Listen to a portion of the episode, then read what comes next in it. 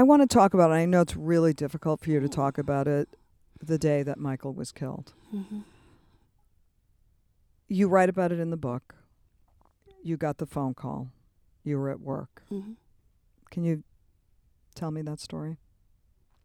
Okay. Um.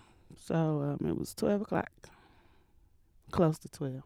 I always take my break at noon, and I went outside, and um, before I could even get to my car, my phone rang, and it was a guy that worked at my job, but he lived on Canfield, and he said, Lezley, somebody just got shot over here and they laying in the street. I don't remember exact words. It was either a kid, a boy, a man, but he said, you know, something to that effect. And um I asked him if he could describe him to me, the person. And he said, Well, it's a lot of people. I can't get close enough. And then they they land on their face.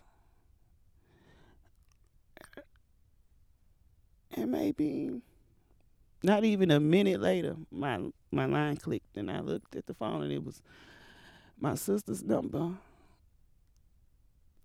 I clicked up. I said, "Hello." She was crying in the phone, and she just said they shot Mike Mike, and I just threw the phone, and I started running. And when I ran to my job, I just know I yelled it out.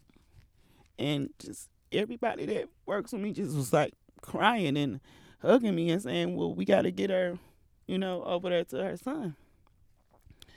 And it felt like it took me a long time to get there.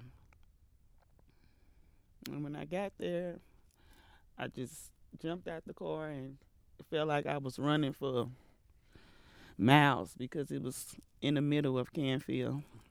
And all I saw was police cars and till I got down maybe I don't know how many feet. Then I saw the tape and I saw one one officer. And something was in the street and I had to look around and I saw the sheep. But I didn't see him. And I didn't want to think he was dead. But I didn't see him. Because he was under the sheet. That's how I found out.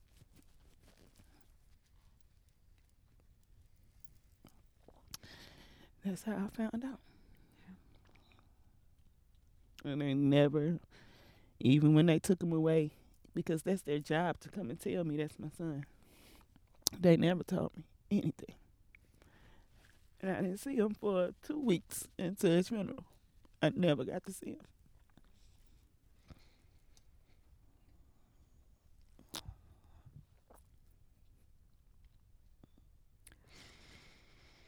How did you handle it that day? How did, what went through your mind? I felt like I died. I kept asking people, "Do you see me? Am I really here? I gotta be dreaming. I'm dead, right? No, this can't be happening." That's what I thought. That's what I felt. Um, for the next probably three days, I just felt like I was frozen. Like I never moved. I just felt like I was just sitting there. And I would get up and go to the kitchen window. Tell my husband I would look out the window every morning like I'ma see him come up to the house. Nope.